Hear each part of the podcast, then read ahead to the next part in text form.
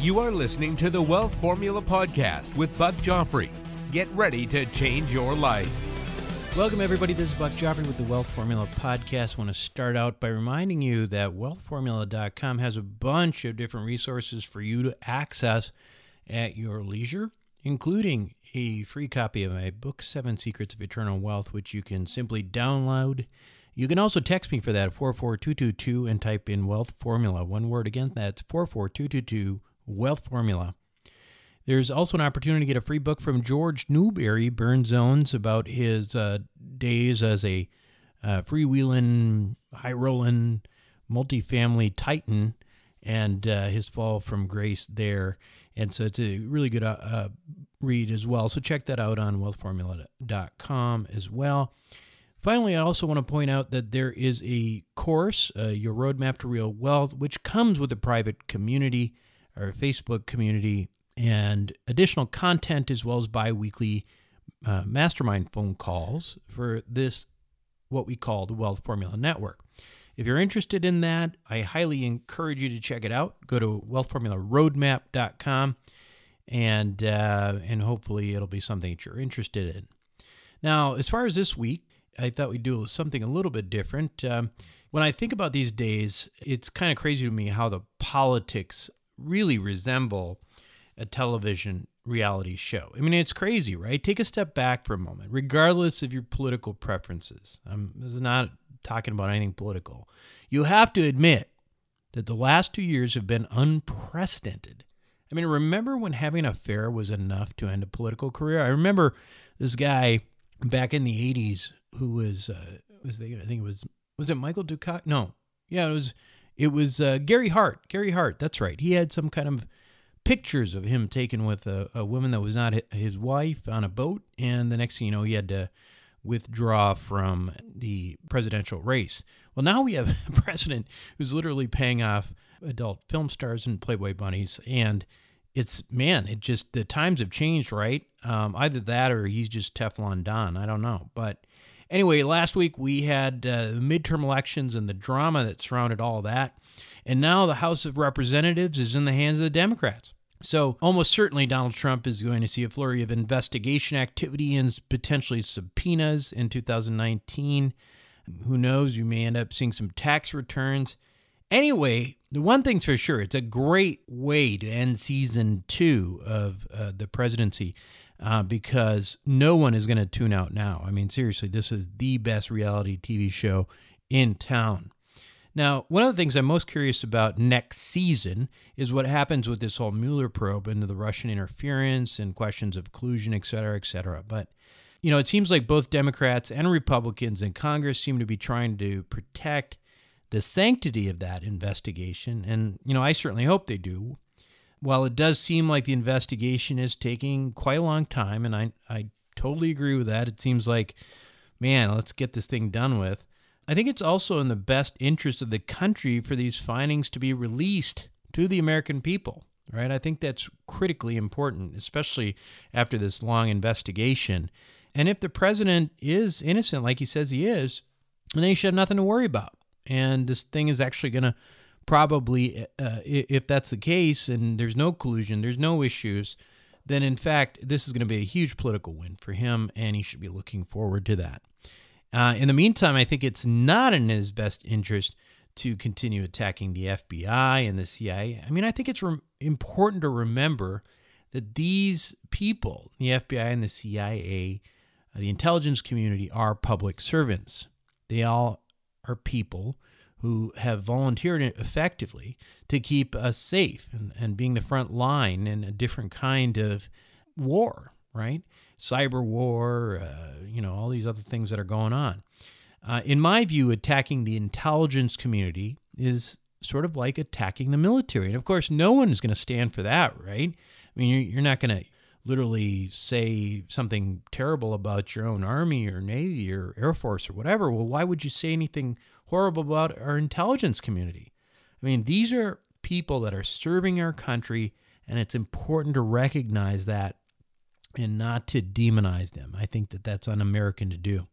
Now, speaking of our intelligence community, I've got a very interesting show for you to listen to today uh, as we uh, head into this Thanksgiving week. It's an interview with Valerie Plame. Now, does that name ring a bell to you?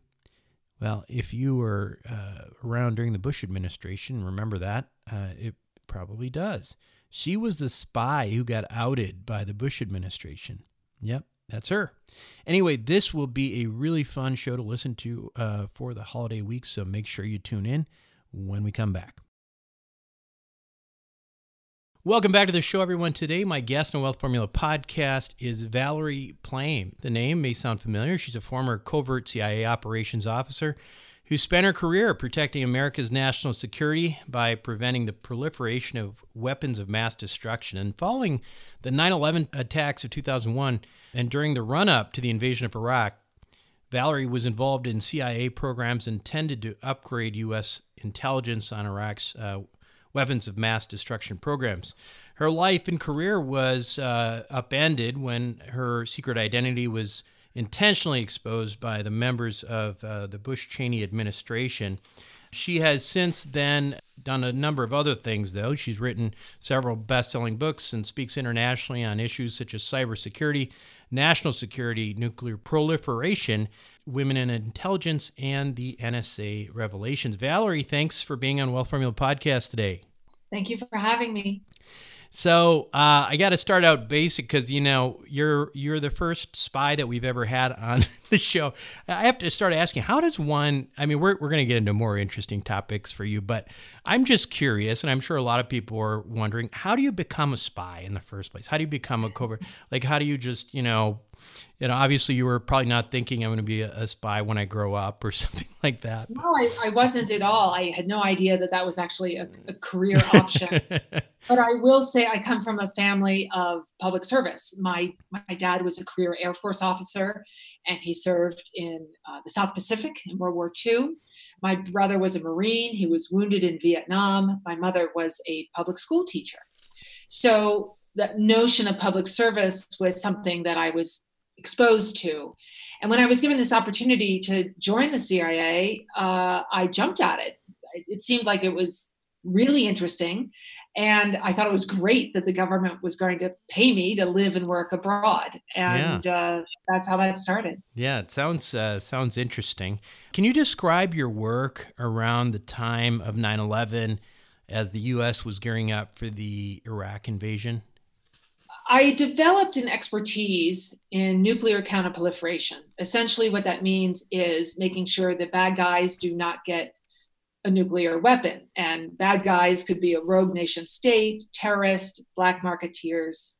So, in the in the period after 9/11, in the run up to the war with Iraq, um, I was the head of operations, trying to figure out what the heck was going on in Iraq we had very little intelligence because one, our embassy had closed after the first Gulf War in 1991. And you probably recall that in 1998, Saddam Hussein kicked out the UN weapons inspectors. So when the Bush administration, as we know, pivoted from trying to defeat the Taliban in Afghanistan, and, and, it became clear that their focus was more and more on Iraq. The question was, well, what do we know? And so I was working with my former colleagues and trying to figure out who were the scientists, what was the state of their R&D, how were they paying for this, you know, what what was going on.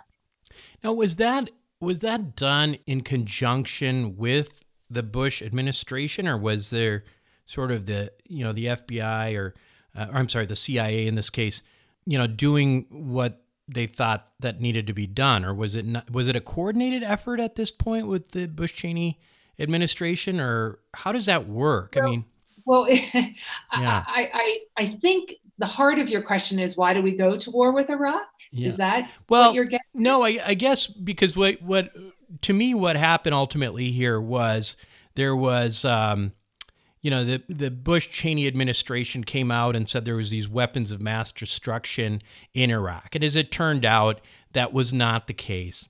But in the meantime, you guys were actually out there trying to find weapons of mass destruction, right? So Well, here's what happens. You know, the directive comes from the president. Right. And clearly really in the weeks following 9/11, uh, already the very top advisors from defense Secret- former defense secretary don rumsfeld to dick cheney to other senior officials in the bush white house had pivoted to iraq now that's a whole other conversation of why that happened and who was it was a neoconservative view of um, how to redraw the map of the middle east and iraq had always been a central part of that so they really began to ask questions. And the CIA's job is to try to answer those questions as best they can using well sourced intelligence. Yeah. Yeah. So your story ultimately became international news um, when your, your identity as a covert agent was leaked. Can you talk a little bit about the events that led up to that? So I guess I should uh, start in February 2002. I'll, I'll be very brief about it. I'll just run through yeah. it because it's been a while. Yeah. But um, I was working at CIA headquarters, and uh, one of my uh, uh, one of my colleagues, a junior officer, came to me, and she was quite concerned because the office of the vice president had called her to ask her about these reports of 500 tons of yellow cake uranium being, tra- being transported, bought from Niger to Iraq. Now, if that was true, that would be really important because it would, in fact, indicate that Saddam Hussein was reconstituting his country's nuclear program. Right. So, first of all, when she was telling me this, I have to say I was quite sort of taken aback that the office of the vice president was calling a junior officer in the CIA headquarters. That's typically not how it's done. But um, we were talking about it, and uh, uh, someone came by and heard it and said, Well, why don't we ask your husband, Joe Wilson, to go investigate these reports? Now, the reason he suggested Joe Wilson was because he had deep experience at both ends of this. He had served as a Foreign Service officer, a diplomat in Niger, and he had served as uh, in part the charge d'affaires at the U.S. Embassy in Baghdad during the first Gulf War. So Joe knew all the characters, he knew the landscape. And uh, the CIA always wants to try to answer any questions that the White House might have. So um, Joe was dispatched, not by me, but by my superiors to go to Niger and check out these reports. And when he came back, he reported that there's no way this happened. This is totally bogus. This is, you know, and here's why one, two, three. So that was done and filed and, and sent away. And then fast forward to January 2003, and Bush talks in his State of the Union address about uh, through the British, we have learned that Saddam Hussein has sought significant quantities of uranium from Africa. Right. So it wasn't clear that that was Niger. But um, Joe very discreetly began to investigate well, what did the president mean? Why, how did that get into the State of the Union address? I know, you know, I, I don't, there's no way that those reports were accurate. So he was told, um, and at this point he had resigned from the, uh, he w- retired, retired from uh, the State Department. He was a consultant. Um, but he was talking to his former colleagues in the State Department, talking to staffers on the Hill, and he was told, oh, yeah, it was Niger. But if you want to do anything about it, you're going to have to do it yourself. So, of course, we went to war in March 2003. And these stories start bubbling up. Uh, one, of course, we're not finding any WMD. And uh, stories start bubbling up without naming him, but uh, that go that talk about, hmm, maybe you know, not all the intelligence was as presented. And after much consideration in July of 2003, he decided to write an op ed for the New York Times entitled What I Did Not Find in Africa. And in it, he just went after the central rationale that the Bush administration gave for our war, which was an imminent nuclear threat. And Joe wrote that he felt that the intelligence had been cherry picked. That landed with quite a quite a splash uh, yeah. uh, because it was a yeah. particular moment in time, I would say. Uh, the the Bush White House was feeling rather vulnerable because they've sold the war to the American people on grounds that are proving not to be so. And then this op-ed comes out by a, you know, pretty uh, it's establishment kind of guy. Yeah. And uh, a week later, there was a column by conservative writer, uh, columnist Robert Novak, that outed me uh, as working for the CIA and that I had had something to do with sending Joe on this quote boondoggle. So that's then everything just sort of blew up from that. So that presumably that was you know that was tit for tat kind of or it was retaliation. Oh no question. Yeah, yeah. So now when you look at what happened, because obviously you know that was, I mean that was that was big news. I remember that. Uh, of course, never thought I would be talking to you about it, but I, but 15 years later, how do you view that? What happened to you? I mean, what what's your? I mean, you've had time to think about this. How do you put this into context and and you know what are your conclusions that you come away from it? Well, look for for me personally, um, I was really sad to lose my career. Sure. I loved sure. what I did. I was proud to serve my country. Uh, I thought what I was doing every once in a while was actually relevant. And so that ended rather abruptly. But on a much broader scale, I think Americans have yet to reckon with the Iraq War 15 years on. I think it was a mistake that we will regret for generations to come. Obama came in and famously he wanted to look forward, not behind, you know, not backward. And as a consequence, to this day, we still have not had a reckoning. Yeah.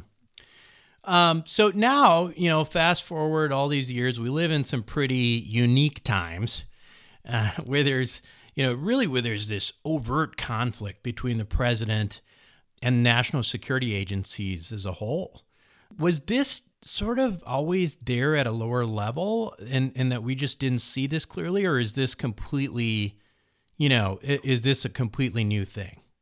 Look, where we are today in our national politics with the president that we have is completely unprecedented, without question.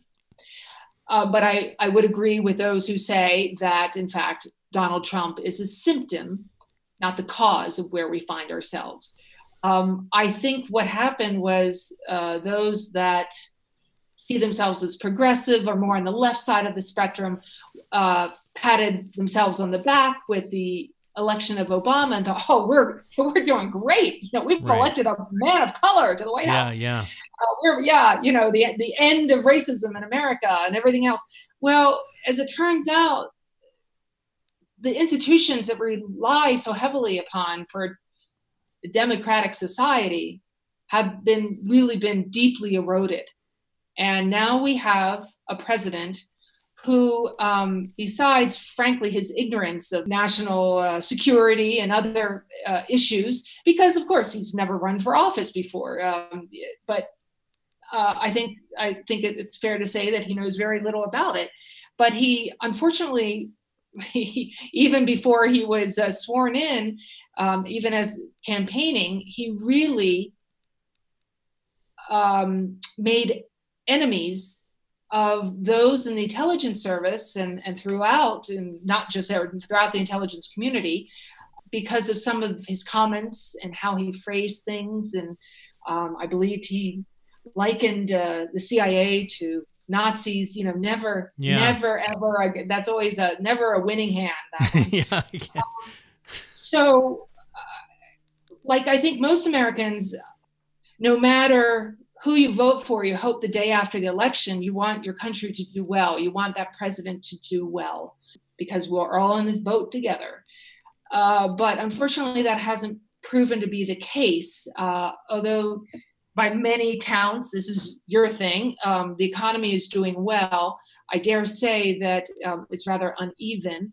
And uh, the other, the other things that glue us together as a democracy, as a society, of course, what we're seeing is deep division, which is distressing. Yeah. So, you know, there's one thing I wanted to ask you about with your perspective is, you know, one of the things we hear a lot about these days, in, in part from uh, the Trump administration and, and people, because this conflict between uh, the president and national security agencies is this talk of a, a quote unquote deep state and some think that this deep state is uh, has its own agenda that's you know independent of uh, elected government. is that fake news, or is there something that's really to that? I mean, is there, you know, sort of that deep rooted uh, career bureaucracy uh, group that kind of, hey, this is what we believe in, this is what we're going to do, regardless of of the government? Is that?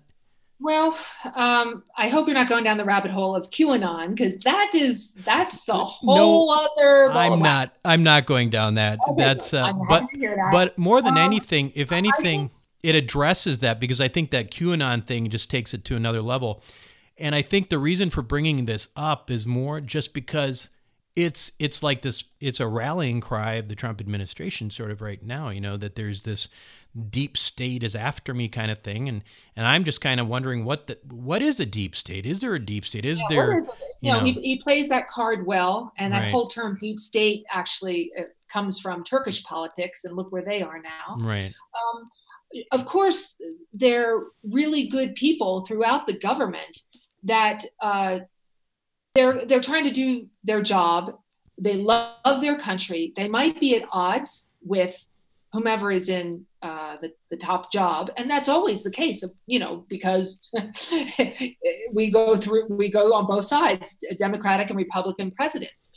The trick is uh, of course how to how to navigate those waters. How do you continue to make sure that good policy is done? What happens? What do you do if it's at odds with um, presidential policy and, and so forth and there have always always have been bureaucrats, officials, if you will, who have resigned on principle because they simply could not support whatever you know was being they felt rammed down their throats. Um, this has been taken to a whole nother level. Uh, of course, there was the so-called anonymous uh, op-ed in the New York Times of last week that fanned those flames. That uh, and right. what this what that uh, what that served to do was to make Trump even more paranoid. And yeah, they're out to get me. And he can point to that and go, see, see. I, I would find it very hard to believe that it's anything very well organized. Uh, first of all, I've worked for the government for many years. You know, it's yeah. really hard to keep a secret, much yeah. less organize on on that sort of scale. Right. And, you know, you look at it, certainly even within the agencies and i think you mentioned something about this in your in your book where it used to be the case that people kind of kept their politics to themselves. And yeah. but in, increasingly even within the security uh, agencies these days that it's it's not quite the case. And how is that impacting the work that needs to be done? I absolutely believe it has changed. And i would actually pinpoint the election of 2000 Bush v. Gore and all of that as a turning point. Um, it felt like after that, in where it used to be, you know, you, you did not in polite company or your dinner table, you did not talk about sex, politics, or uh, religion. And all of a sudden, I, I feel that after that moment, and then 9 11 broke us open even more so, initially we were we were united, but quickly fractures appeared because of the Bush administration's policies. So everyone is much more highly politicized, and we are in, we find ourselves in a highly polarized country. Uh, so how does that affect the work that has to be done? Uh, intelligence professionals are just that professionals. They they really try hard just to do their job, deliver the facts. But they're swimming in this water like all the other fish, and uh, you have to be affected by that. So um, when you have the president at the very top who is denigrating the work you were doing, whether it's the FBI, whether it's the CIA. I mean, apparently uh, Trump's comments today against Attorney General Jeff Sessions were yet another round of a punching bag. I, I don't understand how that is supposed to be motivating or or leadership. I, uh, I, I don't understand that. So, is there anything? I mean, short of um, short of you know a, a reset, presumably within the the, uh, the next administration, whatever that is, is there anything we can do about the Rancor now, or is this? I mean, um, look, you know, democracy, messy as it is, is the best thing we've got. So, what does that rely upon? It relies upon educated voters and how important it just absolutely makes me want to scream or cry or both when I see particularly young people going, oh, I'm not, you know, I don't know where to vote. I, my vote doesn't matter. Get with it. Um, I, I, I, believe, at least, uh, uh, maybe this has changed, but one of the most vastly underrepresented voting groups are uh, young women aged like 18 to 45. And no matter where you are on women's reproductive rights, you really should understand how your vote or your lack of a vote could very deeply and personally affect your life. That's just one example. Right. So, besides educate yourself, take in different points of view, uh, and get to work.